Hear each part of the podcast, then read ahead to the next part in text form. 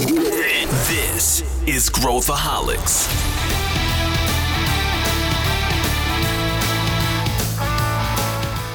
Olá, aqui é Pedro Van Gertner, eu sou o CEO da ACE e esse é Growthaholics, o podcast para quem adora inovação e empreendedorismo. Se você curte e acompanha o Growthaholics, avalie a gente, avalie no player que você utiliza, Spotify, Apple, qualquer outro. Avalia com cinco estrelas, porque isso ajuda a gente a ter mais e mais pessoas se beneficiando do nosso conteúdo. Hoje nós vamos falar sobre casamento, mas não é qualquer casamento, é o casamento entre uma startup e um VC, um venture capital, um fundo de venture capital. Como escolher o VC ideal para ter um relacionamento saudável e duradouro? Como ir além do dinheiro e usar todos os benefícios desse tipo de investimento? No episódio de hoje, eu converso com o Eduardo Vieira, que é partner do SoftBank Latin America Funds, e o Pedro Carneiro, que é partner aqui da ACE. Vem com a gente.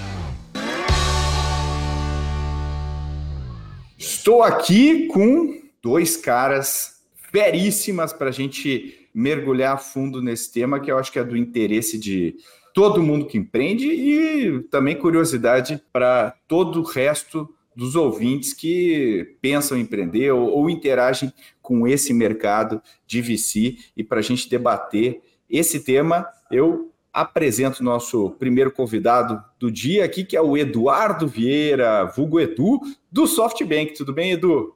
Tudo bem, Pedro. E você? Prazer estar aqui. Obrigado pelo convite. Gina, foi um prazer. É, o Edu que sempre é, um, sempre é um grande parceiro aqui da ACE e depois a gente até vai reforçar um reporte que a gente lançou junto, que ficou muito legal. Eu acho que todo mundo que está ouvindo, um reporte gratuito aí que o pessoal pode baixar, que tem várias dicas bem interessantes sobre VC, sobre como pensar, e não só SoftBank aí, mas dezenas de fundos de VC participaram gentilmente, né, dando depoimentos depois a gente vai colocar aqui nas notas do episódio. E também tem o Pedro Carneiro. Como vai você, Pedro Carneiro? Te vi a semana inteira. Tudo bem, Pedro. Já está com overdose. É, obrigado pelo convite. É um prazer estar aqui com o Edu. Bem-vindo a ele também. Boa. E para a gente começar aqui, para gente, a gente abrir né, essa, essa discussão, eu queria puxar um pouquinho até o, o, o reporte que a gente lançou, né, que chama Venture Capital Master Guide, e a gente falou com muitos VCs. E, e, e, é muito interessante, tem coisas que têm em comum, tem coisas que são distintas, personalidades distintas, mas eu queria voltar aí para você, né, eh, Edu, começar aqui, uh, falar um pouquinho do, do papel que um VC tem, né? O pessoal, quando enxerga um, um, um VC, e aí a gente depois pode entrar até nos diversos estágios e, enfim, características, mas qual que é o papel né, de um VC para o crescimento de uma startup ou para a jornada de uma startup. É mais do que o dinheiro, né, Edu? Nossa, muito mais, Pedro. Eu acho que, acho que a primeira coisa ali é, eu acho que é uma, uma confluência de interesses, assim, o lance de bater o santo, sabe? É, acho que o Tão simples quanto isso, né, Edu?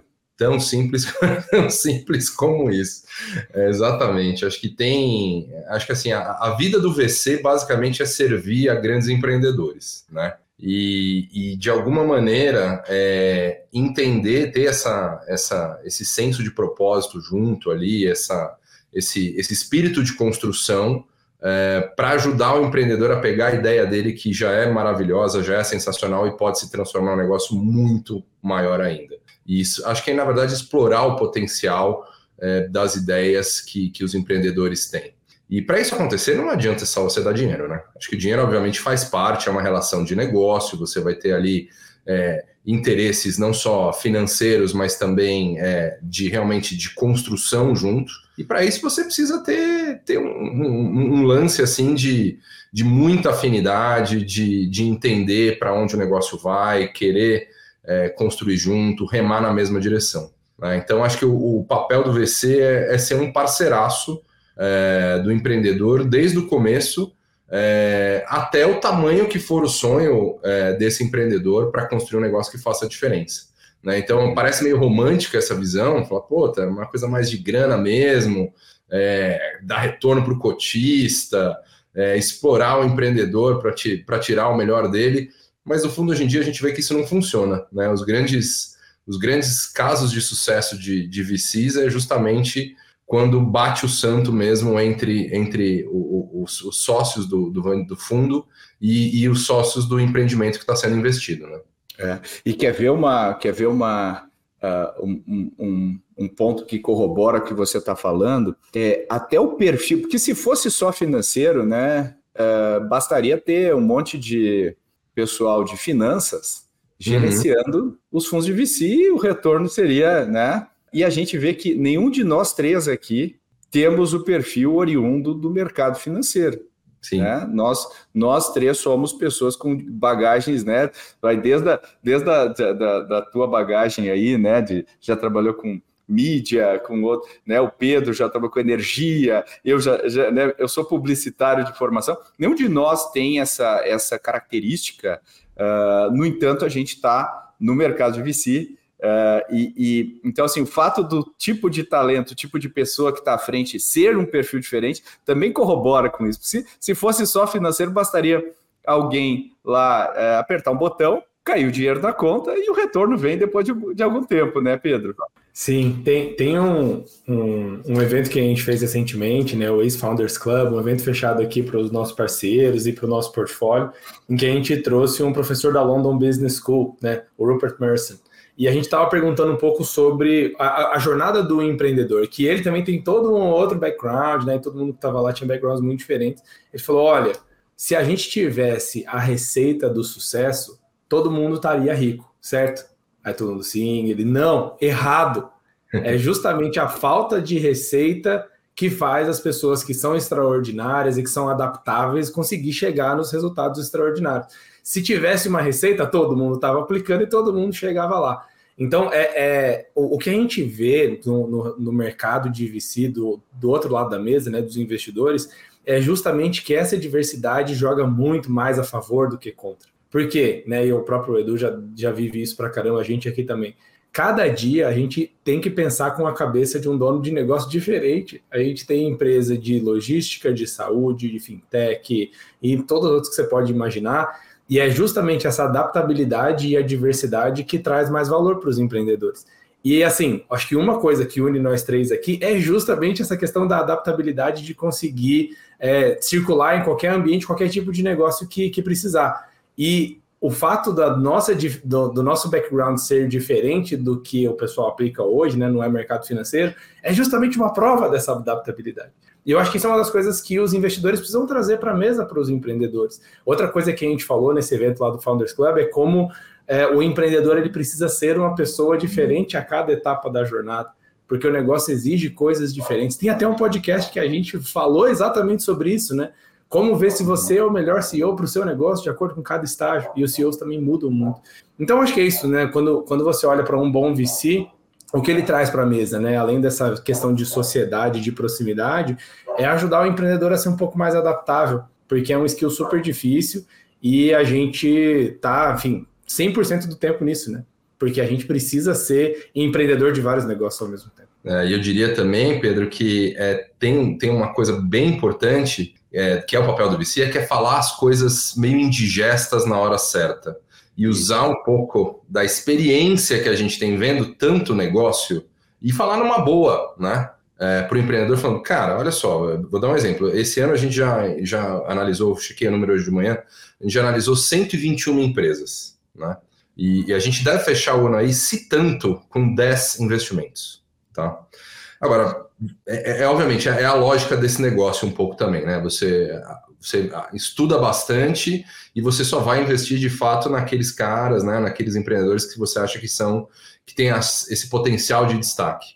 Agora, poxa, se eu é, enxerguei esse ano, examinei, analisei de alguma forma, sei lá, 20 negócios em fintech, 20 em saúde, 30 em logística, 10 em e-commerce, a gente traz uma bagagem é, até de amostragem, de falar, poxa, é, cara, tem uma coisa acontecendo aqui que eu acho que eu deveria falar para você, ou você está indo no lugar errado, ou você está indo para o lugar certo, vai um pouquinho mais para lá, vai um pouquinho mais para cá. Enfim, essa, essa experiência que a gente tem de falar as coisas, né, e trazer essa experiência para trazer uma coisa mais, é, mesmo que seja indigesta para o empreendedor, eu acho que é uma verdade, às vezes desagradável, mas que é muito necessária também, né? É, é fundamental. E você falou bem, né? Do o VC acaba sendo um parceiro para a jornada. E é um para jornada nas horas boas, né? Que a gente está celebrando lá, quarters muito bons, produtos novos lançados, mas hein, também tem a parte ruim, né? Pô, o mercado sofreu uma retração grande agora né, nesses últimos anos. E, poxa, eu tenho certeza que você teve vários telefonemas difíceis, né, assim como a gente, apoiando, conversas, aconselhamento.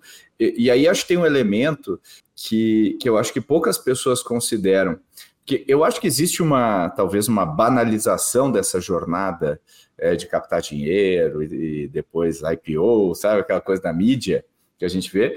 E a gente sabe que a jornada é muito mais atribulada, muito mais complexa uh, do que isso. Né? Então, às vezes a gente acha que é, é, ah, legal, peguei dinheiro, coloquei, mas o dinheiro vai acabar, né? E vai ter alguém que continua sendo seu sócio. E alguém que vai continuar sendo seu sócio, às vezes, no nosso caso aí, né, Pedro? A gente tem sócio uma década, de pessoas, né? Que eu tenho, poxa, felizmente, né? A gente, é, esses casos mais longevos, somos muito próximos, muito amigos, né? Até hoje, é, mas é uma relação de longo prazo, a gente passa por tudo. Então, acho que tem esse elemento também, né? Quando a gente, é, o empreendedor está lá fora procurando um parceiro, ele tem que entender não só uh, perfil das outras empresas e tal, mas que, que qual o estilo desse cara, né? Ele é um cara hands-on, é um cara hands-off, é um cara que aconselha, é um cara que, que o que, que ele provê. O que, que você diria, Edu, agora olhando de fora, assim, que é, é, um negócio meio hermético, se você for né, sendo empático aqui com os empreendedores, olhando de fora, a gente tem as, as casas de investimento, é um pouco né, difícil para quem é de fora, para quem não é do circuito, da Faria Lima e tal. Que dica você daria né? Se a gente está olhando de fora, depois eu quero ouvir o Pedro também, para o cara fazer sentido de tudo isso. A gente tentou com esse reporte dar um uhum. recorte para o pessoal, né? Dar uma fotografia, ajudar o pessoal a entender o que passa na cabeça e a personalidade, né? Mas como entender esses, esses VCs? Olha, Pedro, acho que, acho que são dois, dois fatores fundamentais. Acho que o primeiro é, é estudar, né? E daí é fazer um trabalho quase ali de, de investigação policial, jornalística, virar um detetive mesmo, de falar, poxa, é, que, que é esse fundo? Né? É, quem são os caras? Qual é a história? Qual o perfil das empresas que eles investem? Quais foram os casos de sucesso, os casos de fracasso, sobretudo os de fracasso, né? A gente só aprende com fracasso, né? É, quais, é, assim, o tamanho dos aportes, o que que, o que que o fundo oferece em termos de estrutura, então ele vai ter um grupo com pessoas com, que têm expertise operacional para ajudar a desenvolver produto, para falar de tech, é, para ajudar a construir marca, para ajudar a contratar talento. É, enfim, tem que dar uma bela de uma investigada e estudar com todas as fontes possíveis. Essa, essa é a lição 1. Um, né? Uhum. Agora, a lição 2, que talvez seja até mais importante que a primeira, é falar com empreendedores isso. que já foram investidos por determinados fundos. Acho que isso faz toda a diferença. E na hora que você está construindo a comunidade ali da sua empresa, do seu segmento, é, você tem que buscar esse contato. Às vezes é muito mais fácil, você falou que é hermético, é mesmo, né? O mercado financeiro sempre é hermético. É, mas o mercado de empreendedorismo não é. É uhum. Então é falar com outros empreendedores, com colegas, com caras que trabalharam em outras empresas que já receberam funding e falar, cara, como que é o fundo A? Como que é o fundo B? É, quem são os caras lá? Como que eles são no dia a dia? Eles só aparecem na reunião de board para encher o saco? Ou eles ligam no, uma vez por semana, uma vez a cada 15 dias para saber como é que tá? É, eles dão dica de coisa, abrem porta uhum. se eu precisar.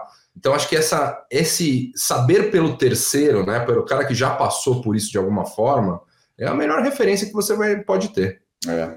O que, que você acha, Pedro? Não, eu concordo. É algo que eu estava pensando aqui é que o, o empreendedor é a, é a, pessoa mais bem gabaritada e capacitada para entender o que a gente VC busca e procura nele mesmo, porque se você fizer as mesmas perguntas que a gente está falando aqui para o empreendedor, as respostas são iguais de o que, que, você está procurando num sócio? Pô, eu quero que alguém que traga tudo dentro para a mesa e que tenha um bom histórico, que consiga trabalhar, empurrar o negócio para frente, mas tem que ser alguém que eu consiga conviver, porque é um negócio que vai tomar uma boa parte da minha vida e vai ser protagonista aqui na minha vida. E eu tenho que dividir isso com alguém que batam o santo, né, como o Edu falou. Então, quando ele está procurando um co-founder, talvez instintivamente, né, ou subconscientemente, é exatamente isso que ele faz.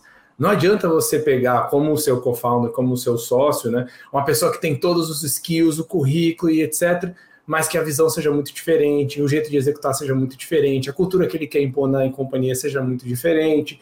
Então, quando o empreendedor começa a fazer essas perguntas e a gente olha como você encontra o seu melhor VC, você, a, a, o problema é que o dinheiro, né, como vocês falaram, essa frente financeira ela acaba sendo muito hermética e ela atrapalha muito o, o julgamento do empreendedor, porque se você tirasse toda a questão financeira da mesa, finge que não tem ninguém que vai colocar dinheiro no teu negócio.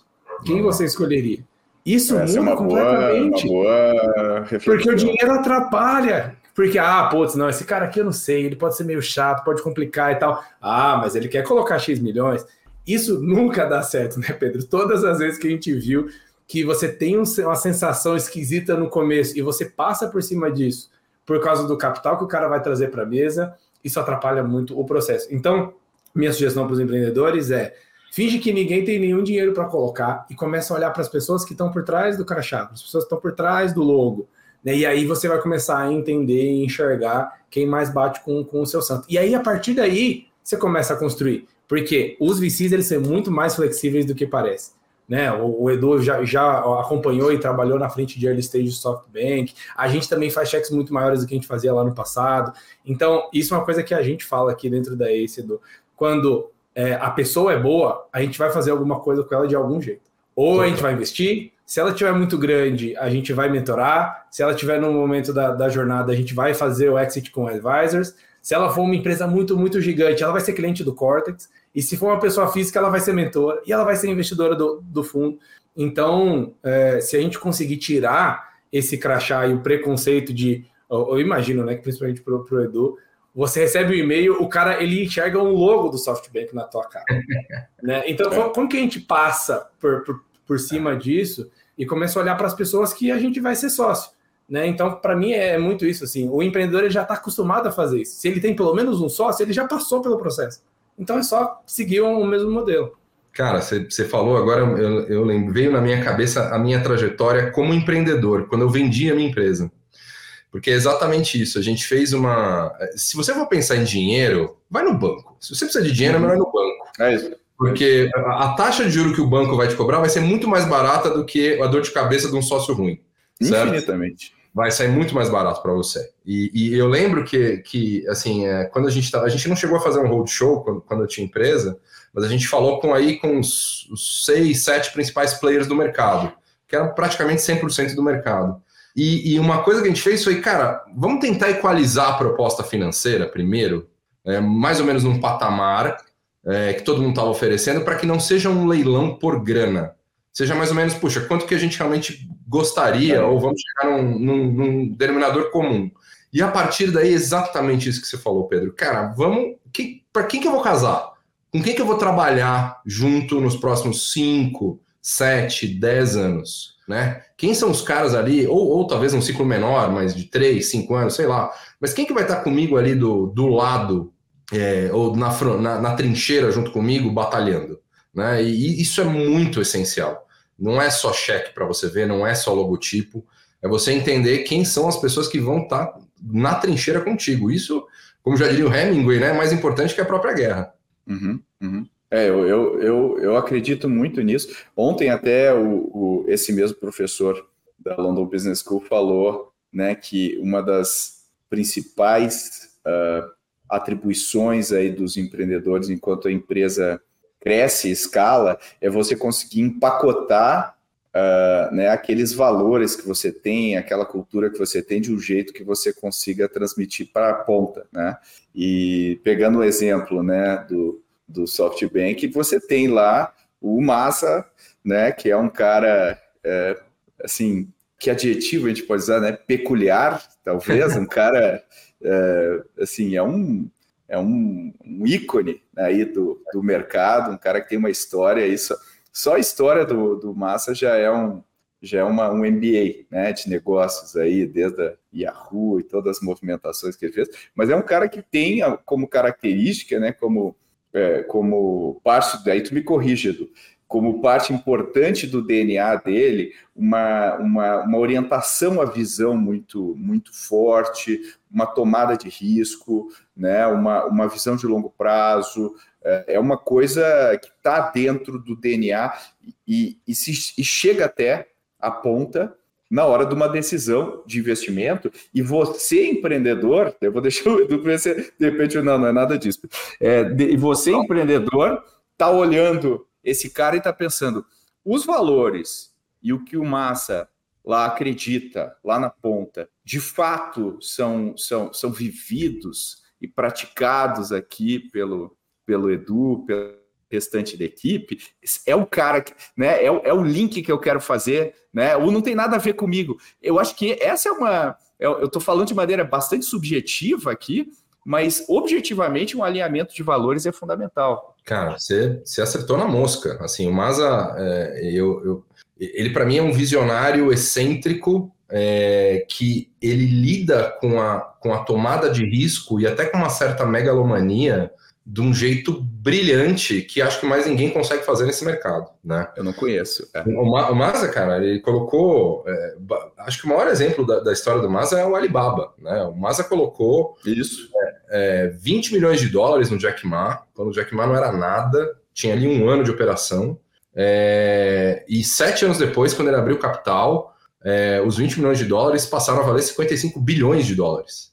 E o que, que o Maza fez? Não vendeu uma ação. ele não realizou nada de lucro. Uh, o stake de SoftBank no Alibaba chegou a valer 110 bi.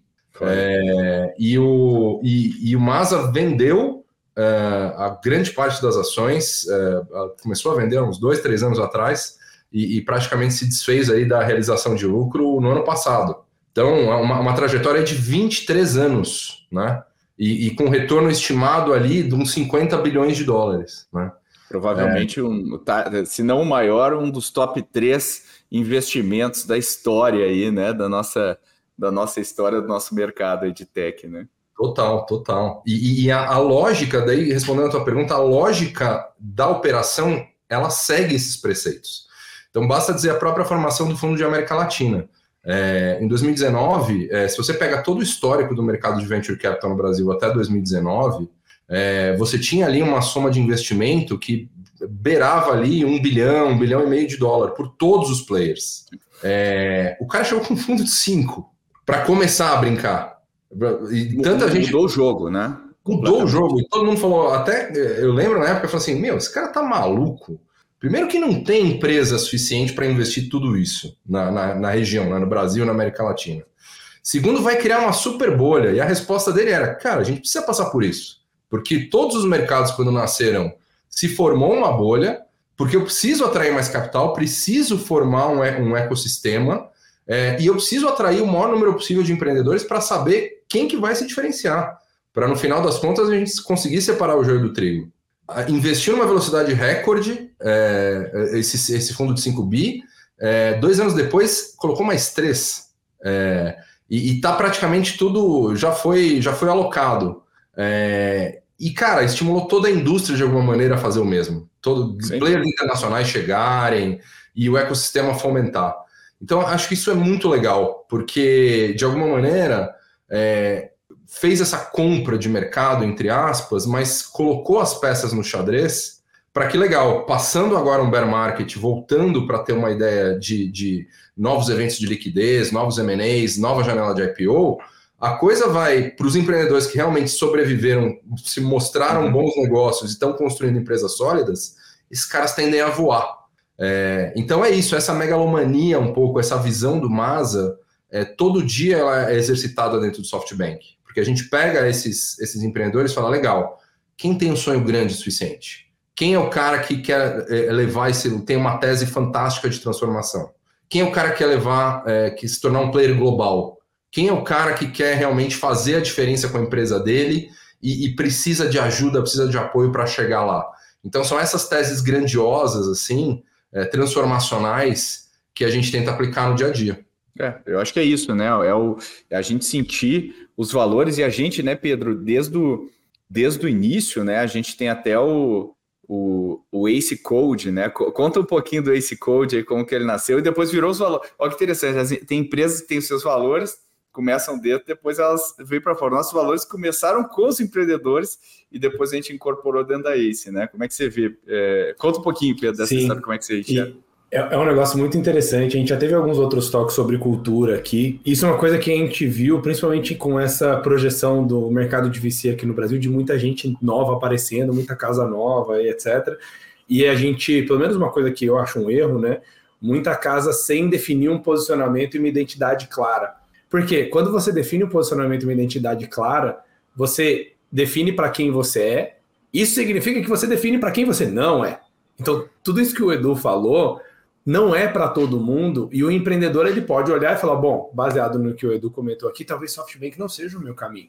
Porque, ah, o sonho tem que ser gigante, o negócio necessariamente precisa ser global e é. tal.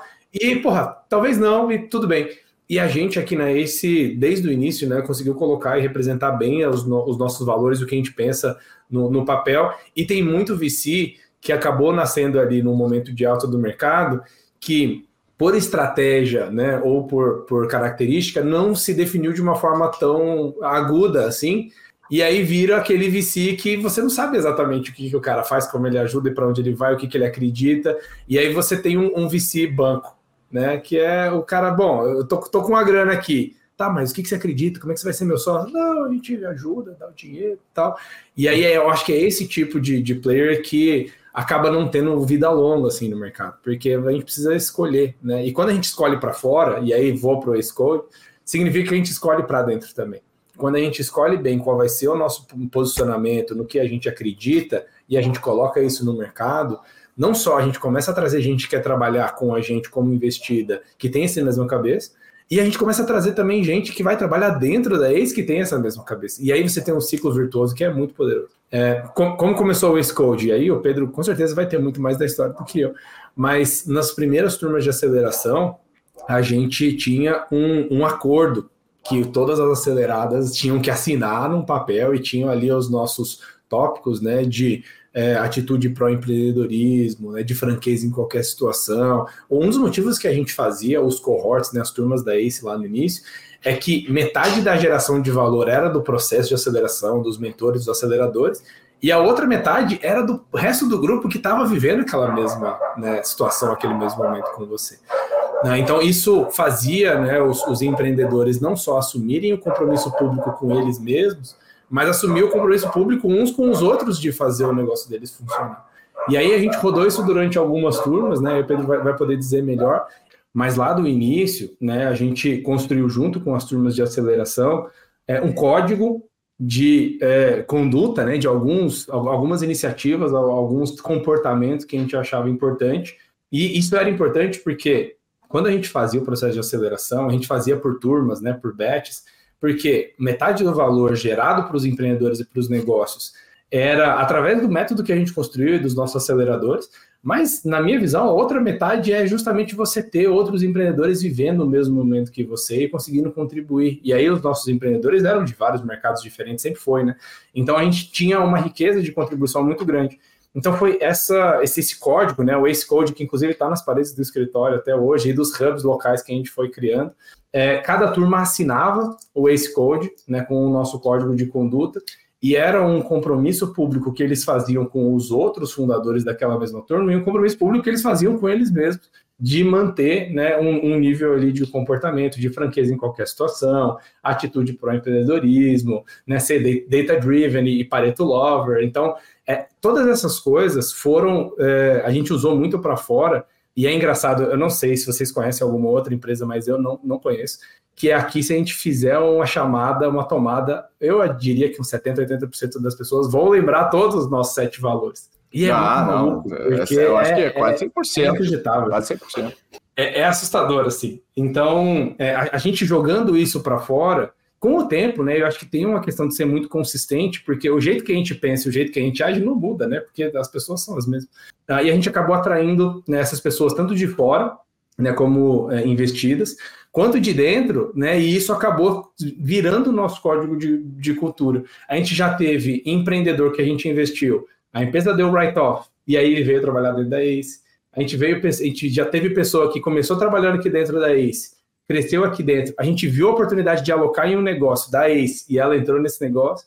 A gente viu pessoas que cresceram aqui dentro, que a gente viu a oportunidade de alocar numa empresa do portfólio e aconteceu porque no fim das contas as pessoas acreditam nas mesmas coisas, né? E eu acho que essa construção de, de ecossistema, né, com as empresas e pessoas orbitando que a gente acredita, é super importante, né? Então é um pouco da, da história de como a gente colocar os nossos beliefs, né, o que a gente realmente acredita para fora, não só ajuda na triagem do negócio, e aí por conta disso a gente conseguiu trazer gente que a gente consegue ajudar muito mais, quanto a gente começa a trazer gente do outro lado, né, do lado de dentro da porta também, que está muito mais alinhado com a cultura. Então o turnover diminui para caramba, o nosso nível de execução aumenta para caramba, muito menos alinhamento que a gente precisa, consegue fazer muita coisa síncrona também, é uma outra coisa impressionante aqui dentro da. Então, é, isso tudo é benefício de você definir uma posição, não importa qual é, mas se você define uma posição, isso necessariamente vai te levar para esse caminho. Isso. E sempre é. vai ser melhor do que não tomar partido. Sempre. Não, não tem não tem como. E agora, vamos falar um pouquinho de rejeição, né? E, e a gente ouve histórias aí do, um, do pessoal uh, fazendo as rondas aí na, nos VCs e recebendo nãos.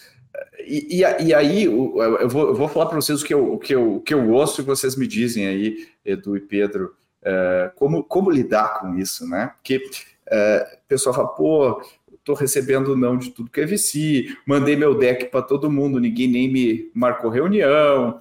Quando eu marquei reunião, o cara me mandou um e-mail de, de recusa, assim, absolutamente genérico. Pô, gostamos muito de você, né? Mas infelizmente o momento e tal. Porra, eu não sei o que, que eu. O que, eu faço com isso, né? É o meu time, é meu negócio, é meu mercado, que, qual que é o problema? Então, assim, uh, e aí a gente vê história, não, eu bati na porta de 100 VCs antes de receber o primeiro sim. É, tá, como lidar? E assim, o cara que te dá não hoje é, vai te dar não daqui a um ano também. Você é, insiste, não insiste, mantém relacionamento, fica mandando os reportes para aquele cara que não te dá. O que a gente pode aconselhar aqui agora, é, olhando para o cara que está olhando de fora aqui para dentro da nossa indústria, né? Que o nosso, assim, a gente passa muito do nosso tempo dando não, né? Infelizmente, né? É, é pouco sims e muito não. Né? Mas, então, como pensar sobre isso, Edu? Olha, eu, eu, eu acho, assim, acho, que, acho que esse não é fundamental. É, eu assino tudo o que o Pedro falou embaixo, Pedro. Assim, você tem que ter o fit, tem que ter o seu número, né? E assim, tem que ter um alinhamento de valores antes de qualquer coisa. Então, esse cara aí que bateu na porta de 100 VCs, ele tá meio errado, né? porque não, não tem 100 VCs iguais um ao outro, né? Ou mais ou menos no mesmo estilo. Né? Então, putz, podia bater, sei lá, vamos escolher primeiro 10, né? Ver quem são os 10 que seriam caras legais, assim, que tem, passaram por esse estudo, que pré-estudo que você fez, ou você conversou com o empreendedor, né? Porque você não vai precisar mais que isso, né?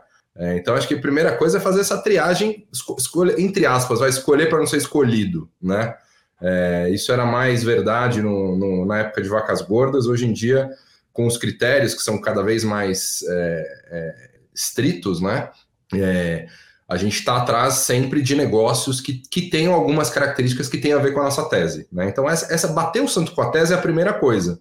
É, porque não vai bater, o, o, a sua empresa não vai ser alinhada com 100 teses. Né? É, então, tem um VC para cada empresa quase hoje em dia. ou seja, você não fez o dever, se você está indo em 100 caras, você não fez a primeira parte que você falou que é o dever de casa. Exato, não, não fez o dever de casa.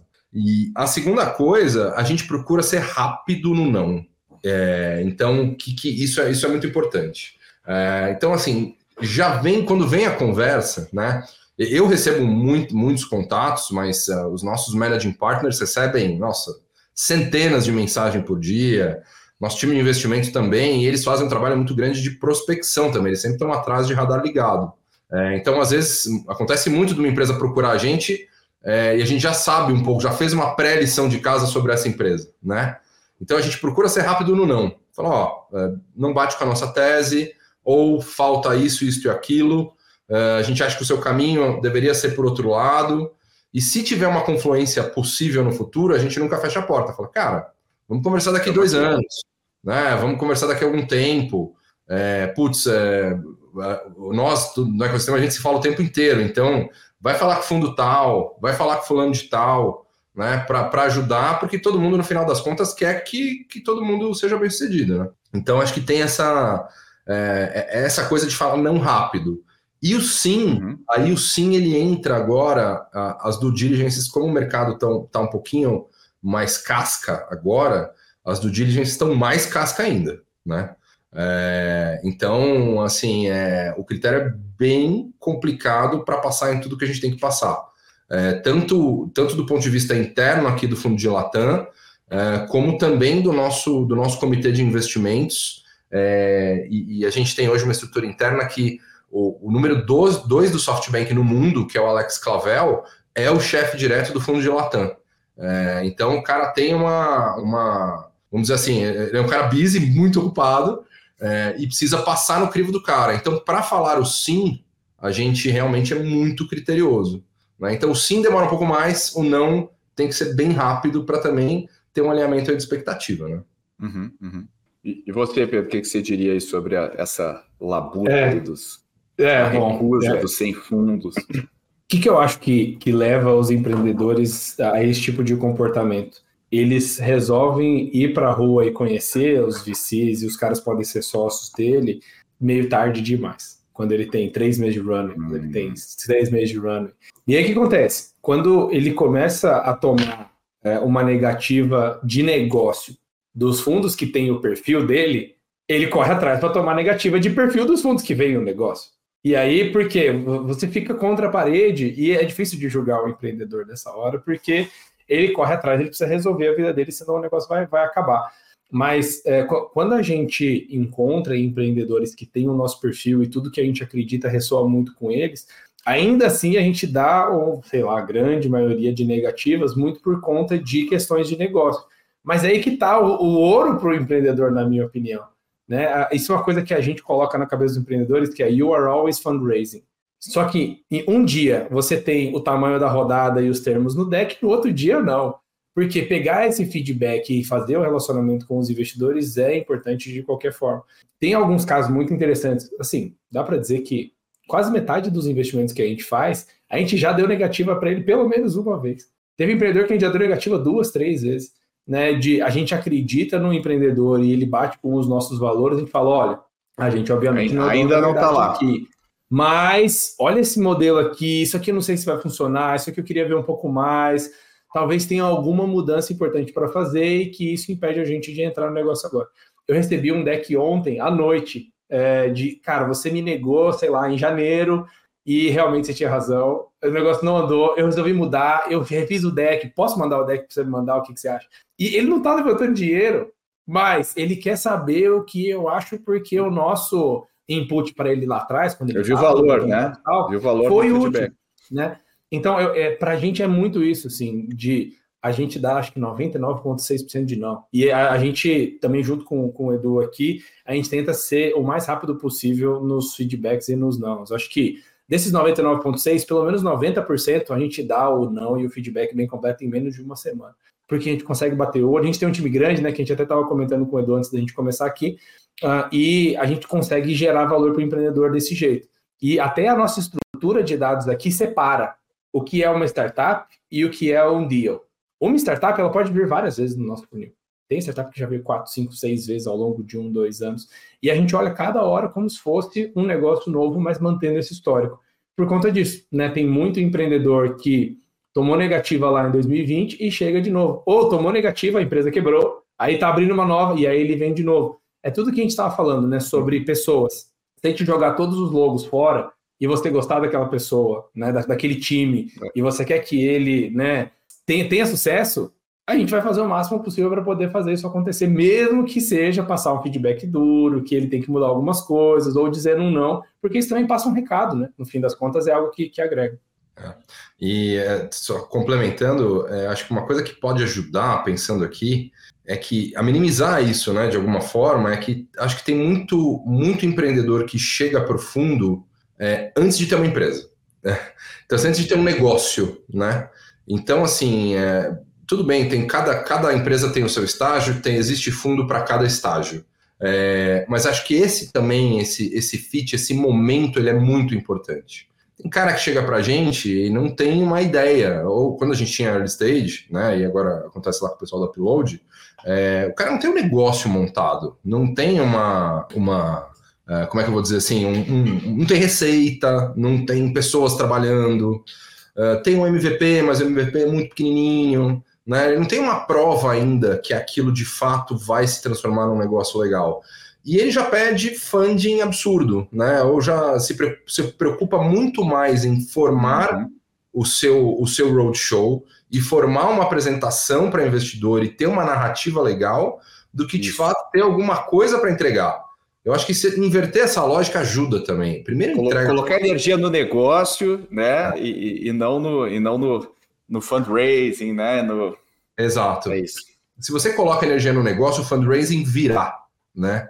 É, a gente acha que é, já passamos da fase que a gente não tinha acesso a capital no Brasil.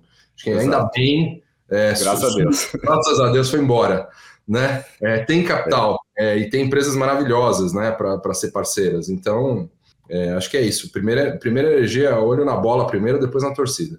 Agora, vamos falar uma coisa. Eu, eu acho muito legal essa a visão né, que a gente colocou. Pô, se você for sniper, sua chance vai ser maior, né? Um não não é um não, um não é ainda não, né? É, é, é a maneira que os empreendedores podem levar e não não ficar, né? E eu eu, eu tenho essa característica, né? Um não para mim é combustível. Se, vo, se eu recebo sim de cara, não, eu não vou. Ah, o Eduardo me deu, não. Tá bom, é meio Michael Jordan, assim, aquela mentalidade assim, ah, é? Ah, é? Eu, eu, eu, sei que falar isso é, é, é, me apequenar, né? Aqui, porque não é uma coisa muito emocionalmente inteligente, mas é combustível para mim. E eu falo, ah, é? Agora? então, assim, eu, eu gosto de usar o não como, como combustível. Agora, eu queria perguntar para você sobre uma coisa, se é lenda urbana ou se é verdade, porque é como chegar né? E aí tem lá no site, tem aquele mande o seu deck, né? Mande seu deck aqui. E aí a gente no reporte a gente falou é, um pouco sobre como que as pessoas chegam de fato. É, não, não adianta. Você tem que ser conectado. Se você não conhecer o cara lá da Faria Lima, não sei que você nunca chega, né? Em VC. Então assim, o que, que é lenda, o que, que é verdade sobre a forma de, de, de realmente sentar com um VC de primeira linha. Vou começar aqui, Pedro. O que, que, que, você diria? É, eu acho que o, o, o, ponto é, de novo, os empreendedores começam tarde demais e insistem pouco, né? Insistem de menos, né? Assim, o, o, a nossa energia aqui, a gente avalia mais ou menos uns mil negócios por ano, porque a gente está trabalhando bem no early stage, né? E ainda assim, mesmo tendo um time grande, né, a energia do time vem muito para quem está envolvido e engajado. Então, por exemplo, se tem uma startup e uma empresa quer levantar um, um, capital com a gente, a gente dá uma negativa, por exemplo, e ele não entende muito bem o feedback ou aprofunda e tal, e aí ele começa a participar do nosso programa de aceleração, aí ele começa a ir nos nossos eventos, aí ele começa a comentar e dar feedback na newsletter, e ele começa a acessar por vários outros lugares, eventualmente eu, ele vai conseguir com que eu tente um tempo e fale o que ele precisa.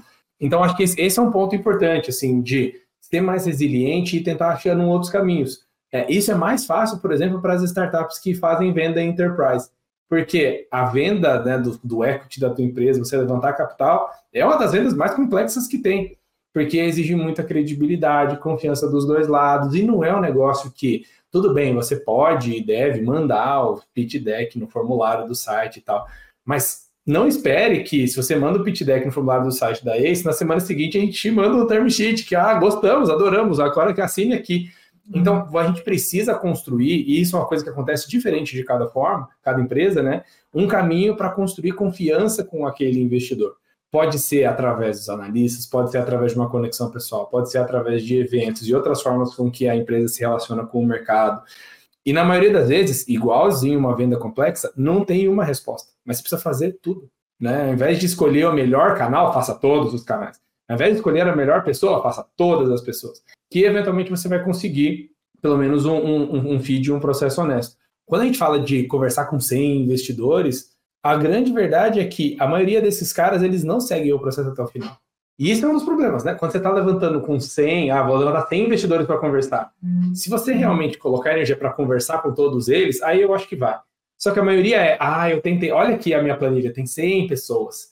Mandei e-mail, não me cara? respondeu. Eu mandei um e-mail no contato arroba fundo e, bom, os caras não responderam, né? Já faz três semanas, eu vou tirar aqui. O que isso? Se você não coloca o mínimo de energia para entrar em contato e gerar um relacionamento com esse cara, é óbvio.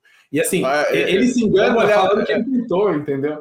Vamos olhar a área comercial da empresa. Se ela faz isso para achar cliente, ela, ela, ela, o revenue não vai estar tá legal também. Exatamente. Então, assim, é, é, a nossa sugestão de ir mais sniper é justamente para você não se atrapalhar com o volume e conseguir ir fundo nessas coisas. A gente não construiu o Cortex mandando um e-mail para contato arroba todas as grandes empresas do Brasil para ver o que, que volta. Né? Então, a construção de relacionamento é super importante. Isso é um negócio que não pode esperar, porque isso leva tempo. É que nem construir um negócio. Você não pode construir um negócio unicórnio em seis meses. E a construção da credibilidade e, e, e todo esse processo leva tempo.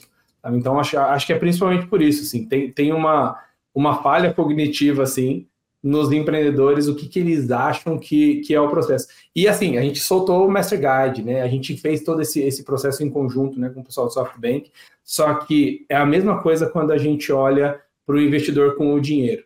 Aquilo gera um ruído na tua cabeça e necessariamente você vai para o caminho mais fácil. Ah, eu preciso achar um fundo, um VC que se identifique comigo e tal. Só que entra o fator do dinheiro e você fala, cara, né? Aí isso, isso atrapalha a, a, sua cognição e eu tô, o processo de tomar decisão. E eu acho que é a mesma coisa quando você você sabe o que precisa ser feito. Isso é uma coisa que a gente pode falar em todo podcast, né, para o empreendedor. Exato. Você sabe o que precisa ser feito. Só que tem alguma coisa no meio do caminho que te leva para um outro lado. Né? Ai, puta, mas Boa, esse cliente aqui reclamou e aí o fundraising fica para trás. E aí você tenta achar atalhos, e faz parte. Se você, se você botar no chat GPT, ele vai te dizer exatamente a resposta. Tá? A questão é executar a resposta do chat GPT, né, Edu? Exato. Não, é... o, Edu, e até perguntando, ah, você já investiu em algum cara que entrou pelo site? Cara, é, já aconteceu. É, a gente, quando, quando tinha, sobretudo, a, a parte de early stage, tinha um processo muito bem desenhado de um e-mail mesmo. Então, assim, é, até a gente chegava a contato, falava com o time e falava assim: ah, não, como que o cara manda? Assim, manda no e-mail tal. Porque se desenvolveu um processo para pegar as coisas é, e transformar isso e dar o feedback. Uhum. Essa história, é, acho que o empreendedor tem que saber que ele está lidando com pessoas. Então, às vezes, a pessoa que abre o e-mail desse processo está de férias, ou às vezes teve uma dor de barriga, ou às vezes teve um problema pessoal, ou às vezes vai, em vez, tinha meta para bater na, na terça-feira, não conseguiu dar conta de todos os e-mails, foi abrir só na outra segunda, né? E eu, eu conversei com outro cara também, outro dia, um empreendedor, foi muito engraçado, é um pouco isso que o Pedro falou. falou ele contratou uma força-tarefa para pegar todos os fundos, para disparar mensagens para chegar em todo mundo o mais rápido possível, porque ele estava meio com fomo. Falei, não, tem uma ideia sensacional, preciso chegar em todo mundo. E a minha resposta para ele foi assim, cara, nove mulheres grávidas não fazem um bebê em um mês. Então, assim, não adianta você colocar um exército de pessoas para você varrer o mercado inteiro de VC, mandando a sua, a sua proposta, o seu deck, é, e, sei lá, daí três semanas você ainda não teve resposta. É, é, vai, por outros, vai por outros caminhos, vai por outros lados. Então, às vezes o e-mail funciona, funciona, é, às vezes, quando a gente recebe e-mail de empresas, como eu falei, são empresas que já estão até no nosso radar, mas eu vou dar uma dica aqui: a coisa que a gente mais adora, mais adora, é quando vem indicado por alguém que já investiu no nosso.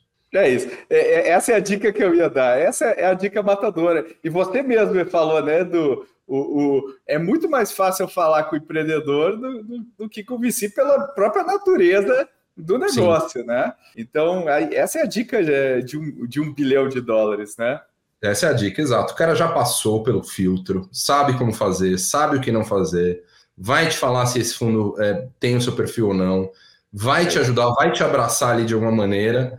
E, e se a gente, quando a gente recebe uma indicação de um founder ou para de um C-level, fala, para tudo, peraí, vamos olhar aqui que esse negócio pode ser legal. Faz é. toda a diferença. Essa, essa é, eu acho que é, é, foi legal a gente ter deixado para o final essa dica. Eu acho que é a dica mais poderosa de fundraising que a gente pode fazer. E é, é, é, uma, é, é quase um, um solta, solta um alarme cognitivo quando chega um e-mail, um WhatsApp de um founder nosso, fala, tem um cara para te apresentar. Porra.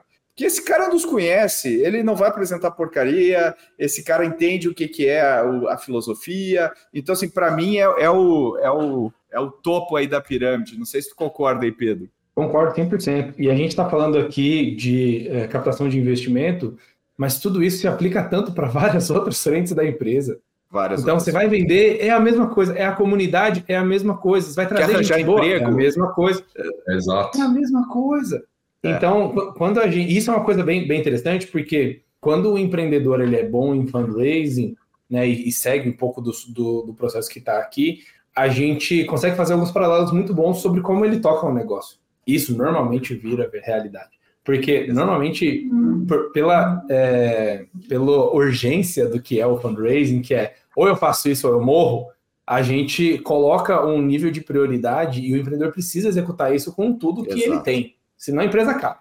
Então, se ele está colocando tudo que ele tem e ele está falhando em alguns tópicos importantes, isso ajuda a gente a dar o feedback para o empreendedor, mas se ele faz isso muito bem, a gente olha e fala, bom, se ele colocar essa energia aqui para construir uma comunidade que vai fortalecer os negócios, ele consegue, porque ele está conseguindo fazer isso. Se ele colocar essa energia aqui em construir uma rede de clientes grandes que precisam desse relacionamento, ele consegue. Se ele usar essa energia aqui para construir uma rede de C-level ou um board que vai acompanhar e ter um nível de, de entrega alto, ele consegue. Então, são várias palavras que a gente traça que quando o empreendedor ele chega com esse nível de, de entrega no processo de fundraising, a gente fala, bom, quando isso acabar e ele tiver essa energia e esse tempo para colocar em outras coisas do negócio, aí eu estou bem animado. Então, isso, isso vai para os outros lados, né? Isso representa também várias outras coisas que ele vai fazer com o negócio. E o processo de fundraising ele é, é um aprendizado muito grande para o empreendedor, porque ele vai acabar levando isso para outras frentes do negócio. É riquíssimo, eu acho riquíssimo. Bom, gente, a gente está chegando, infelizmente, infelizmente, Edu, como tu já é de casa, já, já fica o convite para o próximo round aí da, da discussão para a gente gravar um outro episódio juntos.